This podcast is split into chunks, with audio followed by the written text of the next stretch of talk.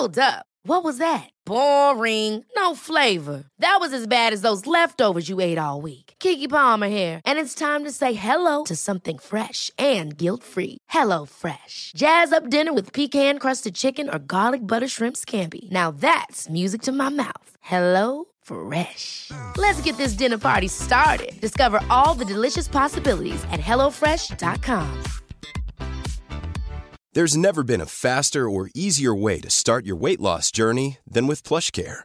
PlushCare accepts most insurance plans and gives you online access to board-certified physicians who can prescribe FDA-approved weight loss medications like Wegovy and Zepbound for those who qualify.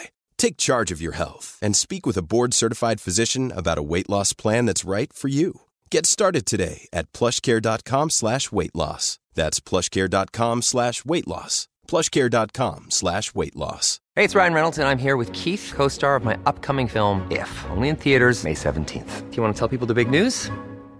All right, I'll do. Sign up now and you'll get unlimited for $15 a month in six months of Paramount Plus Essential Plan on us. Mintmobile.com slash switch. Upfront payment of $45 equivalent to $15 per month. Unlimited over 40 gigabytes per month. Face lower speeds. Videos at 480p. Active Mint customers by 531.24 get six months of Paramount Plus Essential Plan. Auto renews after six months. Offer ends May 31st, 2024. Separate Paramount Plus registration required. Terms and conditions apply if rated PG.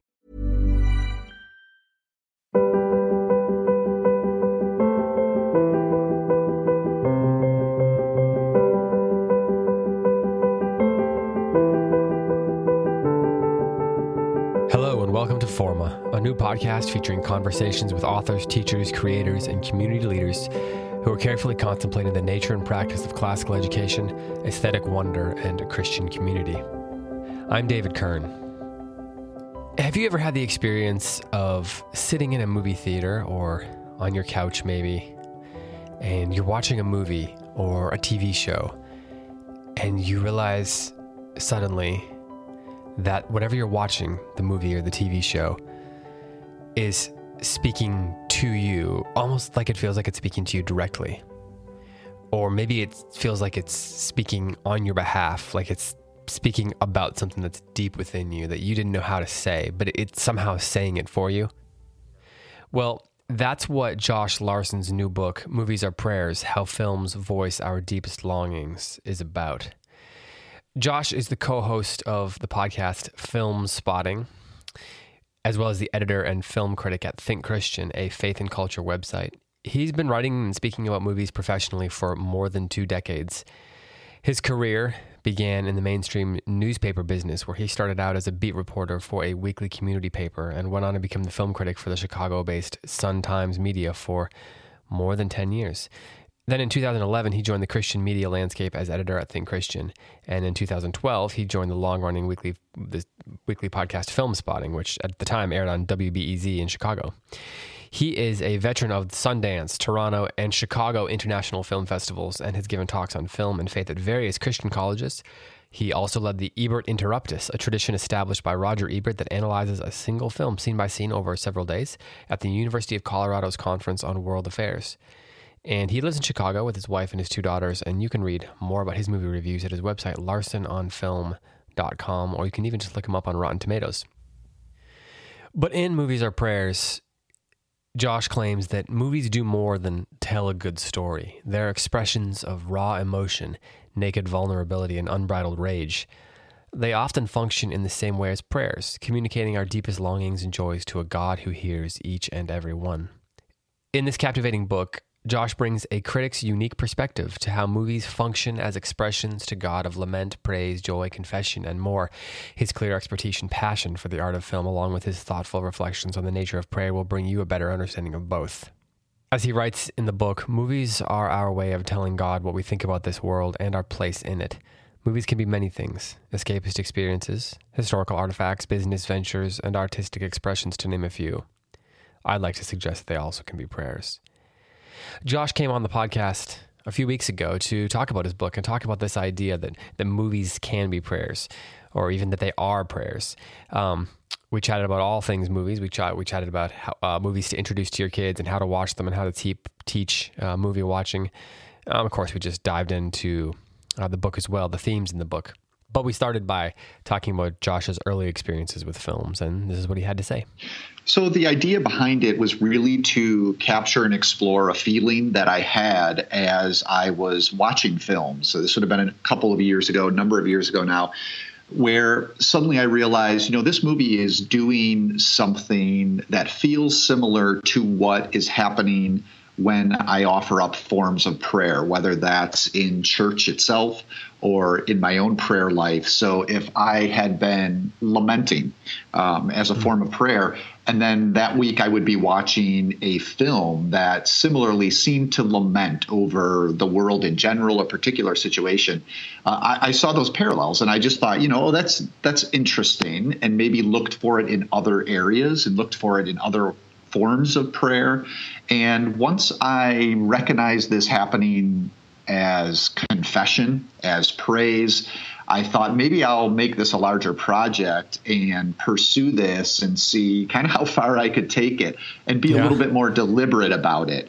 Yeah. And it just kind of opened up this different approach for how to think about what movies might be. It sort of flips the the Christian engagement dynamic that I had been used to, which is how does God speak to us through movies? Hmm. Uh, and I certainly engage film in that way too. But this flips it a little bit to say, how might we speak to God through the movies, even those movies that aren't particularly the ones where the filmmakers might not say that's what they're trying to do, but because they capture these universal yearnings and expressions and emotions, they do happen to function that way, especially for those of us who are believers. Hmm. Do you have a do you have any idea when this you started thinking this way about movies or when it struck you? I mean, I think you maybe you said a couple years ago, but yeah, I think a couple of, a couple of years ago is probably when I formalized it. I would say, you know, uh, in this yeah. way I'm talking about, and it started to think, uh, okay, let's categorize maybe movies. But now that I have done that, it strikes me that maybe this is one of the root reasons I've loved film since I was a kid because. Mm there are times where they spoke for me. And this was happening perhaps mm. at a hmm. subconscious level. Uh, but yeah. maybe they helped me find the words I couldn't in prayer. And again, this isn't an explicit one to one comparison. Uh, right. Uh, so I'm not talking necessarily about religious films here or religious themed films, but it, it's more that experience that I was trying to express to God um, whether it was some sort of expression of obedience or some sort of expression of, of joy, even. Mm. And the movies yeah. happened to capture that for me in a way that uh, it was better than the way I could. Mm. So do you, so it seemed to be sort of contextual to what was going on in your life, like like you would discover that that a film spoke to you based on the things you were struggling with or the things you were feeling in your own spiritual life. Sure. Yeah, and sometimes it would be, you know, sometimes it would be a prayer that would open up a movie for me. So uh, if we had yeah. engaged in if we happened to engage that Sunday in some prayers of lament, perhaps the films that I happened to see that week would suddenly start to echo it, right? And then it yeah, would work yeah. the other way too, where, say, the first time I saw Chinatown, and realized that one reason this movie is such a lasting, troubling work of art is because it is at heart this moving lament where we throw our arms up and just say we, we can do no more with this and we leave it to you god and, mm. and of course there are ways that chinatown is distinct from biblical lament but there are enough echoes sure. and it has a similar tenor so that I would say, boy, this movie feels a lot like what I felt when I've prayed in Lament. Hmm. So, what was your um, movie childhood like? What was your childhood like as far as con- consumption of, of movies and TV? Did you watch a ton of them? Did your family watch them together? Or how did this yeah. sort of, how did the uh, desire to understand films and think about them on this level, like where'd that come from?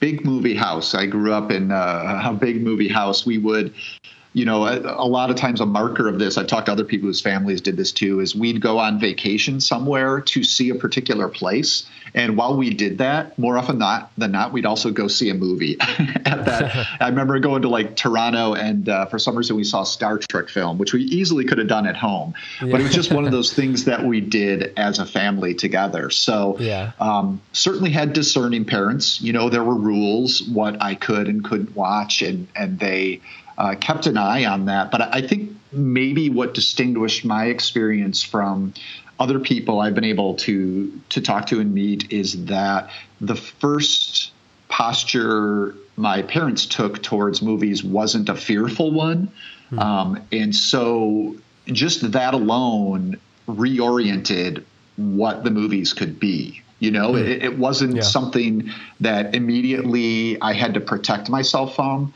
I, I, think we approached it from a posture of appreciation and enthusiasm.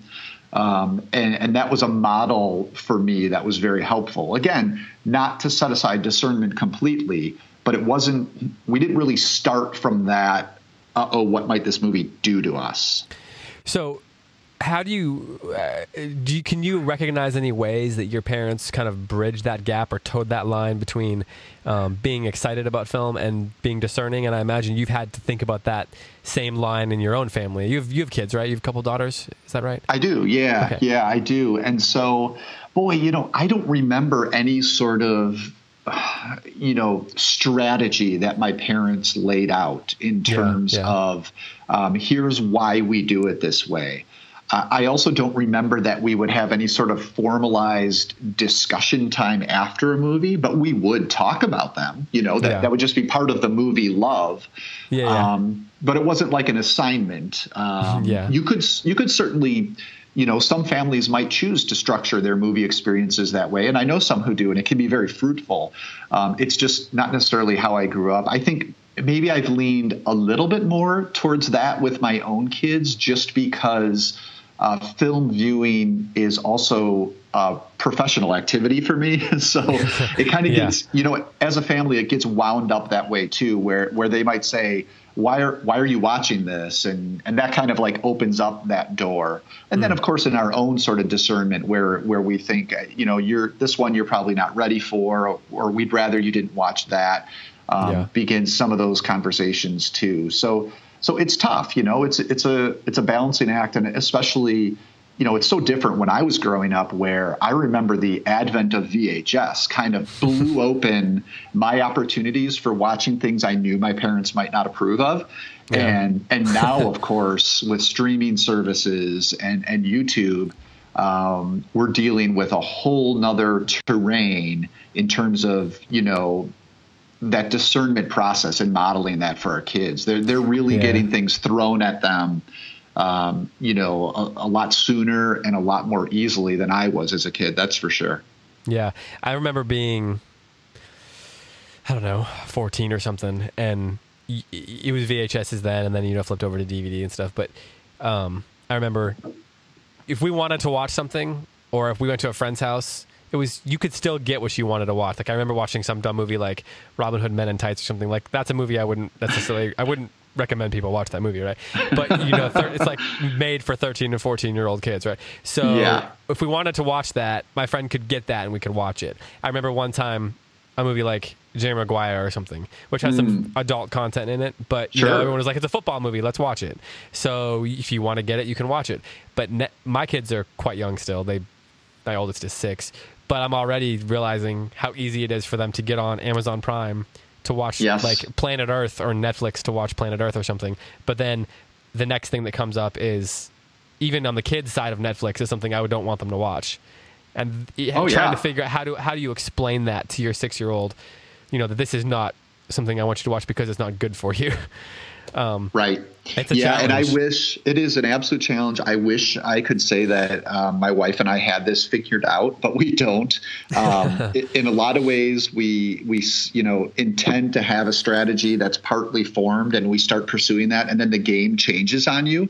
Mm. you know, like because, because the, the, kids get older, or they their personalities well, evolve. Well, that one part of it is personality. Um, yeah, I was going to say that. It, I think you know our our kids are both very different, so the things yeah. they're interested in and the way they um, consume media is different. So so you do have to individualize. Um, your your modeling of discernment. But it's also like you know just when you think you've set the ground rules for one format of consuming media, a brand new you know app will arise, yeah. and that's how they're doing it. You know, and so so it's yeah you you've got to I don't know it's really hard to stay on top of. I, I feel like maybe this is good. Not being able to keep up with everything makes you focus instead on uh, the kids themselves and forming mm. them as people who can make those decisions on their own.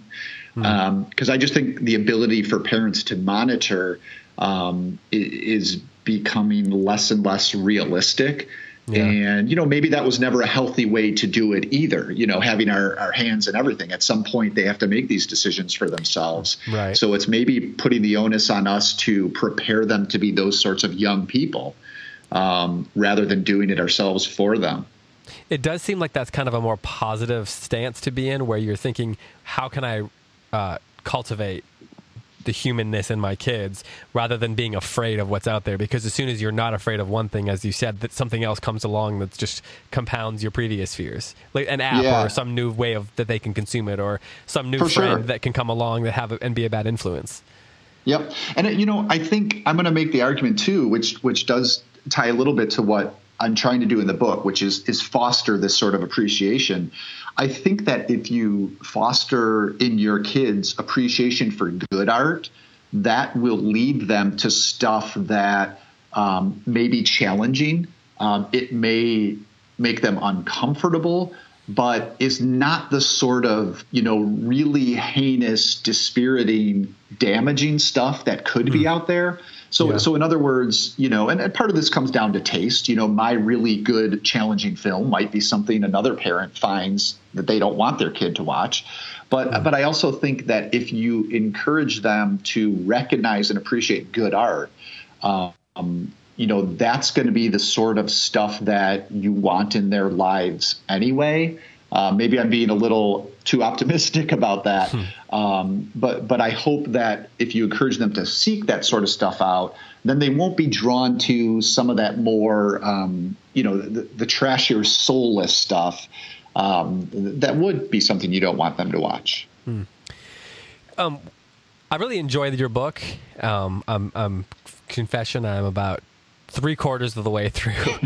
uh, Thank you. But um, one of the things I, I I've enjoyed about it is a lot of books about Christian film or, or, or Christian books about film rather, I guess is the better way to put it, are trying to look at, you know, or maybe not the books so much as a lot of the websites that are out there and stuff, the things that Christian parents often rely on, I'll put it that way, are so much about the checklist, right? The like the these are the plus things in the plus column and then minus things in the minus column and if there's more minus things than plus things then we're gonna not watch it. Or if there's there's one or two things that we really care about the most, like is there mm. sexual content or is there the F word in it? You know, like, and I'm not yeah. I'm not suggesting that parents shouldn't care about those things by any means. Um, so, but one of the things I like about the book is the way you're helping us think about movies in a sort of a fresh way even through a Christian worldview or a Christian lens, so to speak. So, for example, you you mentioned Chinatown. Chinatown's not a movie that you're going to see on most Christian film review websites, barring a few, and people are going to say this is the Christ- this is how it can speak to a Christian in it. Do you get feedback from people on this book where they're saying, "How can you see um, Christian content, or how can you see God through depravity?" Um, is yeah, that is that pushback yeah. you get a lot? Because you know, like for example, uh, um, I know Brett McCracken and Alissa Wilkinson a little bit, and they both worked at Christianity Today, and they would get that. You know, like why, like mm-hmm. Alissa Wilkinson's famous uh, essay she wrote on why we why why we review rated R movies. That's a hard sentence to say. Why we review rated R movies. Um, you know, so you can see that, that that seems to be a common thread of conversation among Christians. Have you experienced that as well, and has it been um, aggressive at all? I no, I wouldn't say it's aggressive, but it's it's certainly out there. That is one mode of engagement that um, you know still exists in terms of a Christian attitude towards film. I think Alissa's essay was very helpful in breaking that down. I reference it in the introduction to my book yeah. because I sort of anticipated that this question would come and wanted to just put it out there that you know I'm going to be talking about R-rated films in this book. Um, and and I think you know she does an excellent job of of essentially saying, yes, those are things to be mindful of, but we also need to recognize that sometimes the virtuous is right alongside uh, things that we would find troubling in a film. Mm-hmm.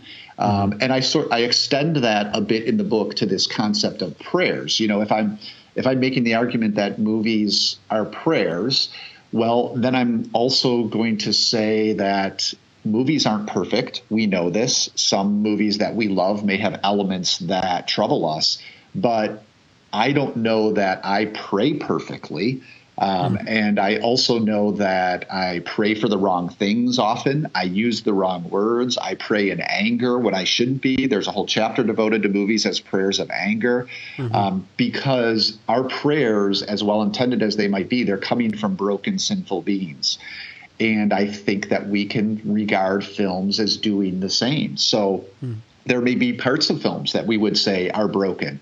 Um, and yet there may be other elements of those films that are revealing to us or resonate with us as Christians.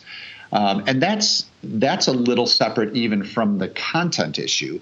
You mm-hmm. could also say that in terms of content, um, you know, one question that Christians, some Christians don't pause to ask is, well, why is this difficult content in there? Um, is this something that the film is endorsing, or is it something that it's just depicting? Because it's hmm. less, letting us in on a certain world, um, or letting us in on a, a certain character's perspective. And it's important to take the time and make those distinctions. Um, this isn't to say that you know there aren't some films with elements that you might not want to watch, and here's where per- personal discernment comes into play. You know, discernment yeah. is a very personal thing, and and I would agree with you. I mean, think those services, especially as a parent, I use some of those because I know that you know one of my kids might not be ready for content that the other one is, so I want to yeah. see what is this movie going to have. Um, yeah. And I guess adults might think similarly. You know, there are things that some adults um, because of their life experiences, because of their um, difficulties in their faith walk, do not want to encounter in a film. So that's the, that's a sort of positive discernment, I think, where we're being careful. Um, but as just a broad checklist that is applied to all Christians, uh, that's where I think those sorts of approaches aren't very helpful. So, do you would you argue then that that in general, Christians or the Christian community at large tends to be too concerned with the content of a film or maybe art in general, as opposed to the ideas in in you film? You know i think i think that's i mean i can't say having not seen polls or anything like that i'm only mm-hmm. speaking yeah, from my own yeah, experience yeah. and and i think that perspective is shifting but i also say that knowing that i engage mostly with um, Christians who come from an appreciation of art. So it might just be who I'm talking to. In doing interviews and talking to radio stations for the book, I've encountered more of those who are really concerned with content. Um, so people who maybe are out, Christians who are outside of my immediate circle. So, um, so it's hard for me to say for sure, but I do get this sense that we have expanded our engagement with film. Maybe that's a better way to put it. I grew up during the culture wars, so late '80s and the '90s. Um, I was in the college in the I was in college in the '90s, so this was kind of the height of the anti-Hollywood culture wars. Yeah. Um, and then I saw a shift in the years after that, where uh, we kind of, you know, people seem to agree. Okay, movies are are worth engaging more seriously as Christians, and here's why. And we spent a long time making those arguments, which are good arguments and still need to be made. I feel like more recently, we've started to do that work of engagement where we kind of accept that argument that movies are worth engaging with. And now we're digging into them as pieces of art. We're spending more time on form and aesthetics as mm-hmm. Christian critics. I right. think this is what, you know, someone like Alissa has spent a lot of time doing as a critic. Um, and so that kind of has that's advanced things in a new, even more exciting direction. So, in a way, it stages. Although we certainly have Christians who are, um, you know, still in each phase and, and don't want to move from one to the other. Um, but maybe the conversation has just broadened. Maybe that's the way to describe it. Hmm. You know, it's funny that you mentioned being in college in what you said the early '90s, mid '90s. Uh, mid '90s, yeah. Yeah. So, I was in college in the early 2000s. So, um, okay. But I remember I went to a Bible college for a while, um, and I came from a family that was pretty, you know, we watched movies together and we were we talked about them, and there wasn't there wasn't a fear to them. My parents were careful, but not mm-hmm. fearful, um, and maybe that came from being you know literature teachers and things like that. That kind of they just enjoyed that sure. sort of thing. Um, but I remember going to college, and when I got to college, and I started like there was something about when I was younger. Obviously, I didn't think about like um, the aesthetics, the the way the spiritual life and aesthetics can be tied together. And I remember mm. going to college, and that was where I first started thinking about those ideas. And then I'm studying film in school, and I'm studying it with secular people. But because of my faith background, my family, and the church that I was going to, and things like that, I began to see. I began to like somehow I don't know if it was the Holy Spirit or what, but you, you start to recognize the way, the form of a story, the aesthetics of it, are spiritual, um, and how art can speak to our faith in a way that even how do you? I think maybe you quote Christian Wiman in the book that like it can speak to our faith in a way that even theology can't. Is that was that the quote? Mm, Some, yeah, yeah, early, I think it's early in the discuss book. that. Right. Can yeah, you? Yeah, and well, go ahead. Go ahead. No, go ahead. What, what were you going to ask? Well, do you think that is is what you're saying then that that as a Christian community at large, like Amer- American Christianity, we'll just say that we're kind of beginning to shift the way we think about it in the way that someone might as they were getting older? Like, are you arguing that there's more like a more mature approach to to to art in general um, developing within the Christian church, or is that too bold of a way of putting it? I mean, I, I, would love to be able to say that for sure. I think that's a bit what I've been experiencing in some of the film circles, the Christian film circles, that there is uh, a deeper engagement with art as art itself. And, and, this is something, you know, that the church has a rich tradition of. So if you look yeah, over yeah. the history of the church, you know, I, I think to be fearful of art is is almost an anomaly. So so it'd be wonderful if there is a return to that.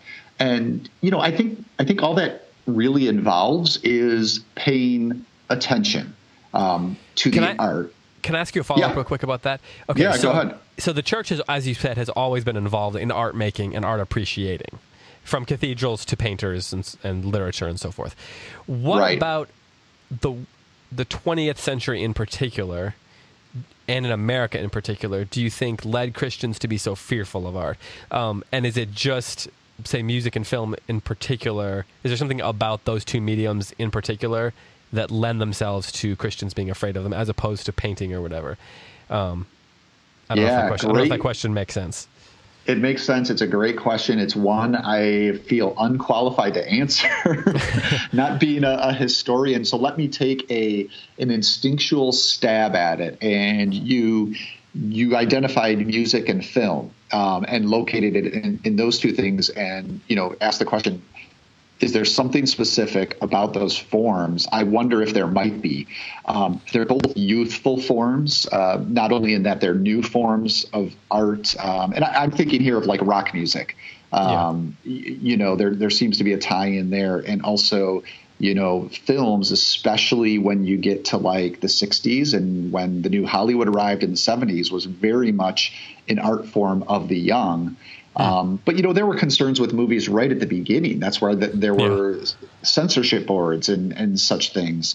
So yeah. I think there's something. Um, there was just something newness and something about the tactile nature of art or the tactile nature of film, the way there's an immediacy to it that maybe um, caused Christians to jump back and say, "Whoa, whoa, whoa! This is this is touching us a little too deeply, a little too closely, maybe. I don't know. I'm just wondering here. Um, and certainly, you have, you know, with rock music, that was a, a cultural um, shift in general, even outside of religious circles. You know, just a sort of a blast towards conservatism in general, um, and then the Christian circles are maybe a segment of that. Why there was this sort of response? What you know? How are we gonna? What are we gonna do with these new art forms that? Let's be honest. A a significant component of both is um, the, the, harnessing of sexuality, right? Right. Right. Um, yeah. So, so right there, you're you're going to make Christians nervous. So that's got to be a part of it too, right, and rightly so. Um, yeah, yeah, yeah, and uh, you know, so maybe it's the counterculture nature of these new art forms that led to this response, whereas the historical art forms were ones that came pre-approved by the church. Hmm.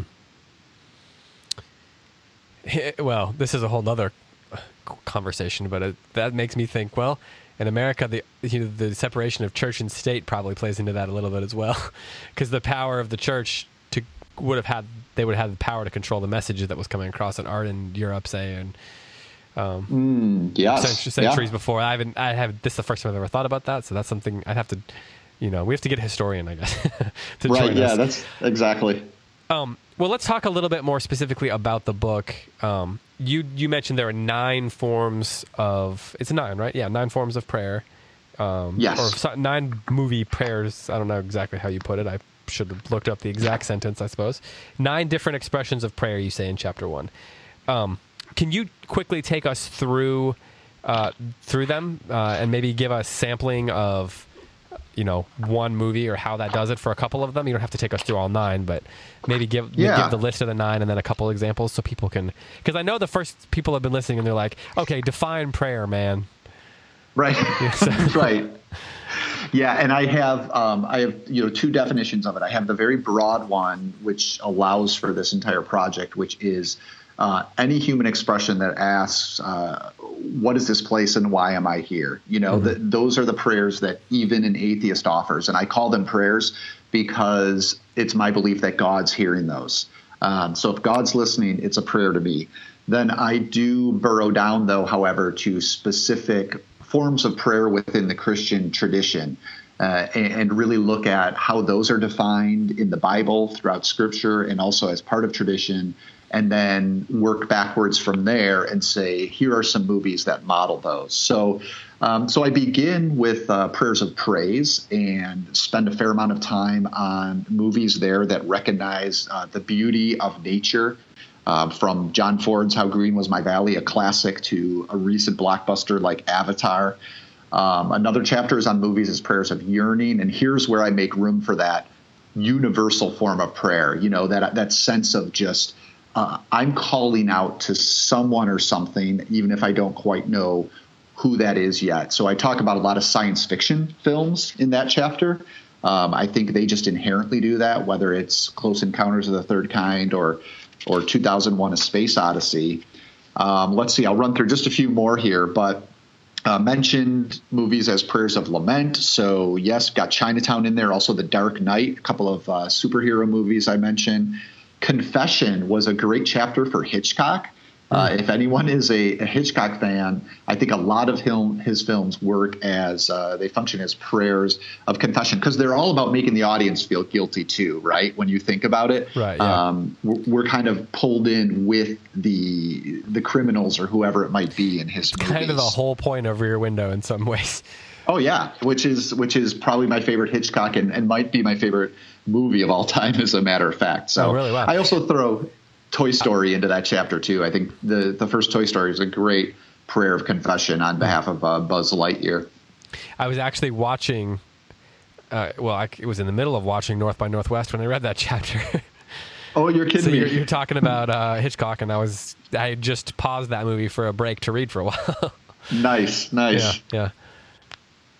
So yeah, I um, uh, you know I go on and kind of end. I tried to form the book along this trajectory of um, you know creation, the fall, redemption, and restoration, the God story, and that's why I begin with praise, you know, in creation, and then I end with uh, the new creation, with restoration, and looked at movies as uh, prayers of joy. You know, this this anticipation we have of the new creation, and then the the true joy we'll feel and I begin that chapter with the Fred Astaire Ginger Rogers uh, movie Top Hat. And this kind of brings us back to our conversation of paying attention to aesthetics and form. One of the things I'm talking about when it comes to movies is costume design. So if you watch these films, and my family and I went through a Fred Astaire Ginger Rogers marathon at home, so we watched them all. you you can't get past these amazing dresses that Ginger Rogers has, right? Hmm. and in in Top Hat, there's a wonderful moment in this uh, dance sequence where she has this this dress has these feathers or like frills on them and it isn't until it's like a cocktail party scene it isn't until they dance and she starts spinning where you see that oh that's why all that stuff is there because the way they lift in the air and move along with her and so I included that in, in the chapter of movies as prayers of joy because it's this sense of anticipation, right? That dress has become what it was created to be. Uh, and that's something that we're all longing for. And when you, uh, these movies I find exhilarating, these Astaire Ginger Roger movies. So when you experience that exhilaration in a movie, for me, it's mirroring that sort of exhilaration that, that we do anticipate. So just one example of how I, I do try to bring the details, the aesthetics, and the form of the film into what I'm talking about. So, okay. So, um, obviously, that's one of the ways you can teach your children to be discerning is to teach them what to look for. Just like when you teach literature, you're teaching them the questions to ask, essentially.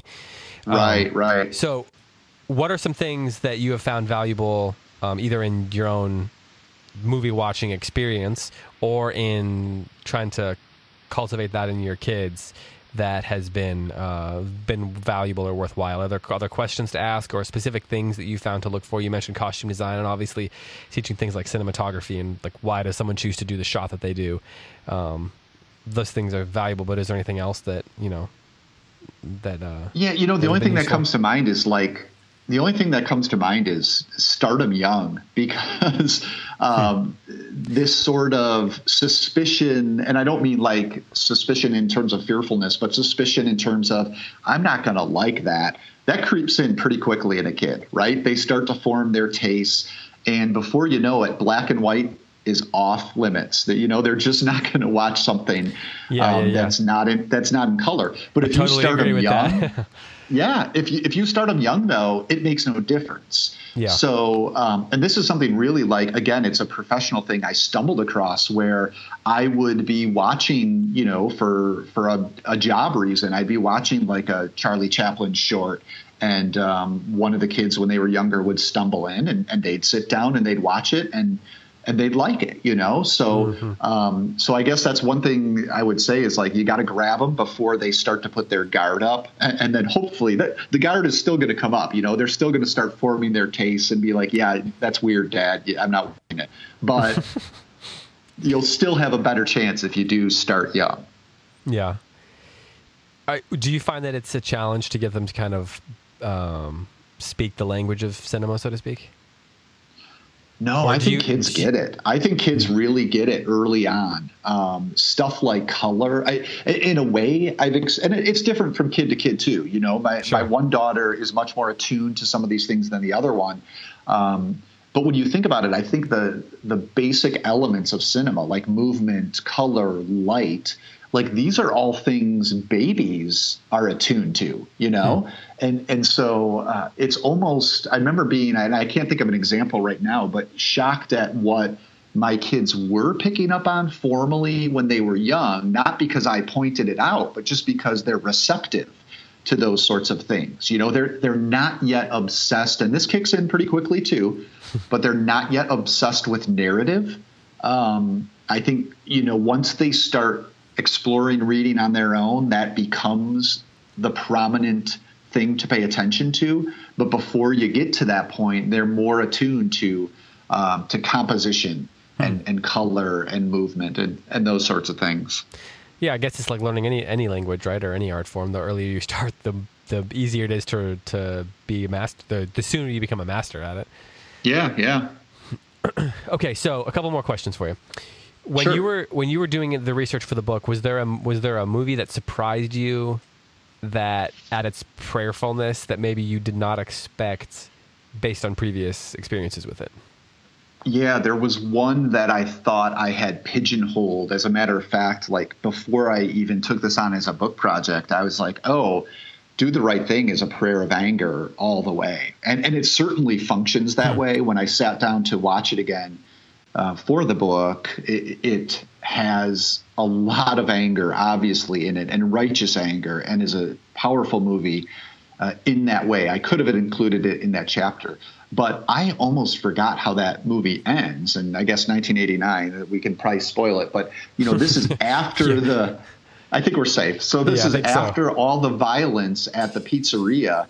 Um, and after one of the um, the neighborhood residents has been killed by police, after all the awfulness uh, that we associate with that film, the next morning there's a scene um, with Spike Lee, director, but also he he plays uh, Mookie, uh, the guy who delivers pizzas for Sal, played by Danny Aiello, whose shop has been burnt down because of Mookie's action, throwing the garbage can through the window. And there's this really tender and tentative. I want to emphasize tentative. It's not like they hug and you know they're going to become best friends, mm-hmm. but hint of reconciliation. And it's just it shocked me to remember that the movie ended that way because of all the consternation that surrounded that film. How it was going to be this you know dangerous movie for America. That it actually ends on this hopeful note of reconciliation uh, was so so moving to me that I ended up including it in that chapter. I, I, anchored the chapter of movies as prayers of reconciliation on "Do the Right Thing," which I never would have expected. Hmm. Well, what about the other way then? Was there a movie that you thought, "Oh man, this is definitely going to make the book"? It, it spoke to you in some way in the past, but then now you're like, "Eh, I don't, I don't think I can include that." You know that did happen. Uh, not it's not coming to mind because I kind of just tossed those aside. but, yeah, but you're right. Like that, that certainly did happen where, you know, your memory of a film worked some way. And, and honestly, like I spend most of the book concentrating on specific scenes in these films. Um, it isn't always the case where an entire movie encapsulates a form of prayer. I think we've mentioned yeah, Chinatown yeah. a couple of times. I think that's a case where it does. That's a movie that's just, you know, crying out the whole time. Um, I, I, write about the the soundtrack, as a matter of fact, the opening soundtrack, and how mournful and lamenting that is. Mm. But but most cases, it's a moment in a movie that mm. captures a form of prayer, and so uh, I concentrate on that. Mm. Um, you mentioned Rear Window might be your your favorite movie. Is there a movie? This I guess we'll call this the final question, just for time's sake.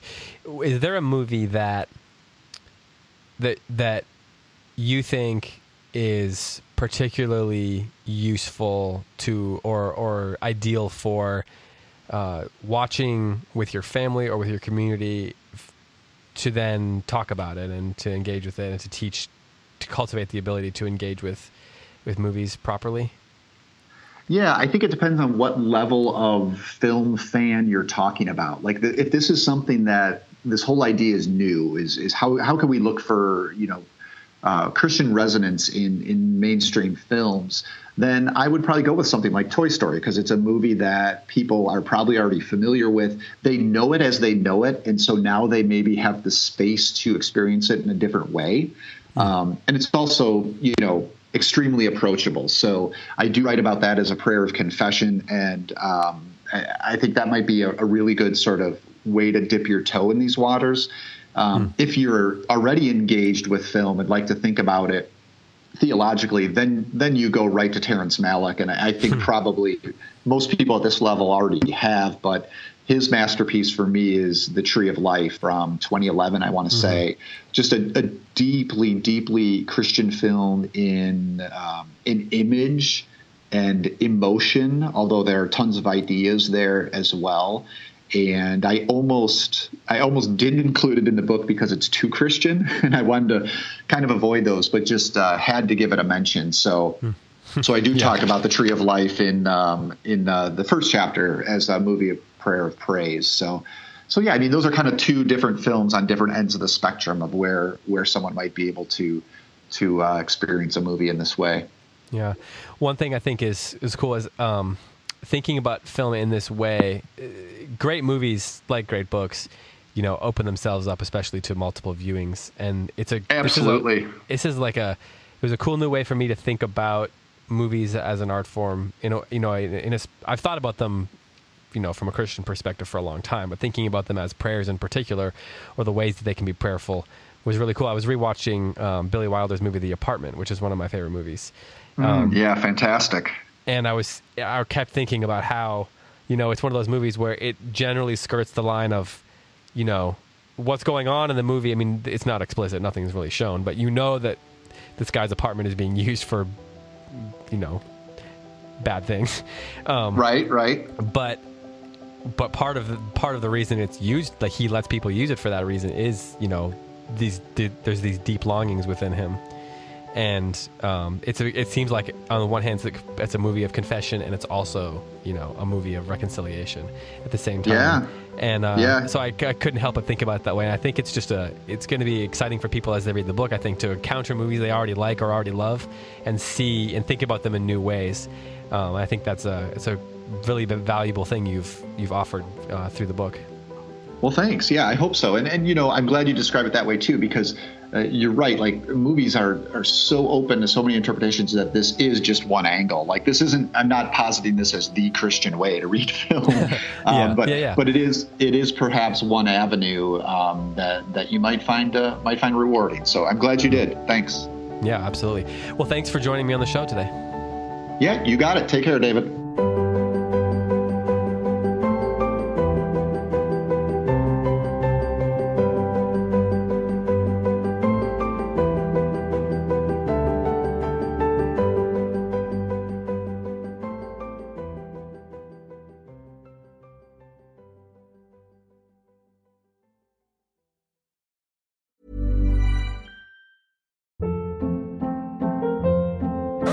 Hold up. What was that? Boring. No flavor. That was as bad as those leftovers you ate all week. Keke Palmer here, and it's time to say hello to something fresh and guilt-free. Hello Fresh. Jazz up dinner with pecan-crusted chicken or garlic butter shrimp scampi. Now that's music to my mouth. Hello Fresh. Let's get this dinner party started. Discover all the delicious possibilities at hellofresh.com.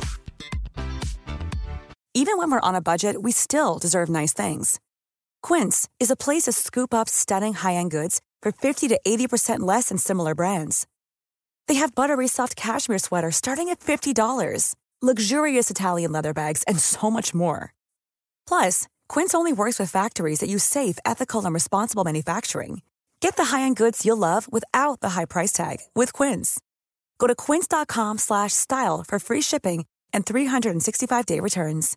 Imagine the softest sheets you've ever felt. Now imagine them getting even softer over time. That's what you'll feel with Boll and Branch's organic cotton sheets. In a recent customer survey, 96% replied that Boll and Branch sheets get softer with every wash. Start getting your best night's sleep in these sheets that get softer and softer for years to come. Try their sheets with a 30-night guarantee. Plus, get 15% off your first order at bollandbranch.com. Code BUTTERY. Exclusions apply. See site for details.